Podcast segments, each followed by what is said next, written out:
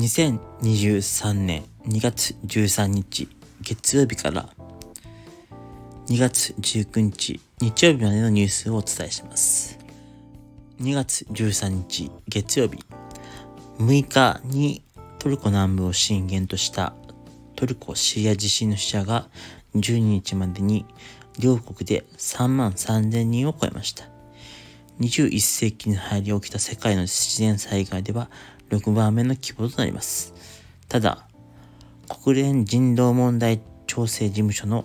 グリフィス所長は死者が2倍以上になるの確実と述べました。2月14日火曜日、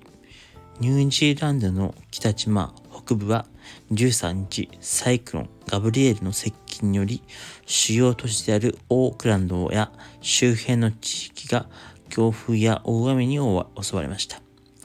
オークランドのほか少なくとも4つの地域で非常事態が宣言され当局は市民らに外出を控えるよう呼びかけました。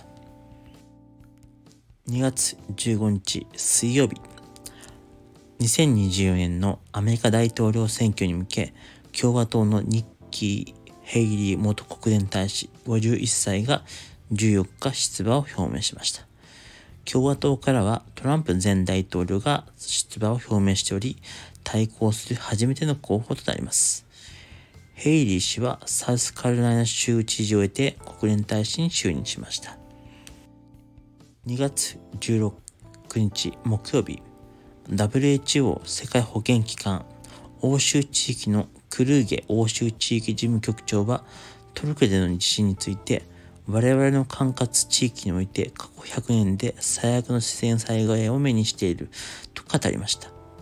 トルコでは WHO 欧州地域53カ国に属します。なお、シリアは東地中海地域の管轄です。2月17日金曜日、アメリカのイリノイ州に拠点を置くアマチュアの気候愛好家団体は自分たちが飛ばした気球が11日にアラスカ上空で確認されたのを最後に行方不明になっていると公表しました。アメリカ軍はこの日、飛行物体1個を撃墜しており、それに該当する可能性があります。2月18日土曜日、厚生労働省が新型コロナウイルス感染症の名称をコロナウイルス感染症2019に変更する方針であることが分かりました。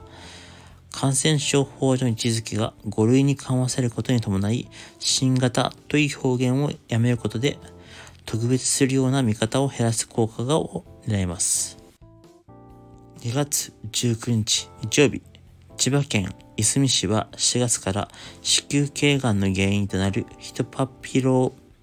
ヒトパピローマウイルス HPV、HPV のワクチンを男性が接種する際の費用を全額助成します。市内の一一だから感染を防ぐには男性の接種も必要との指摘がありました。対象は市内の小学6年生から高校1年生までとなっています。以上、今週1週間のニュースをお伝えしました。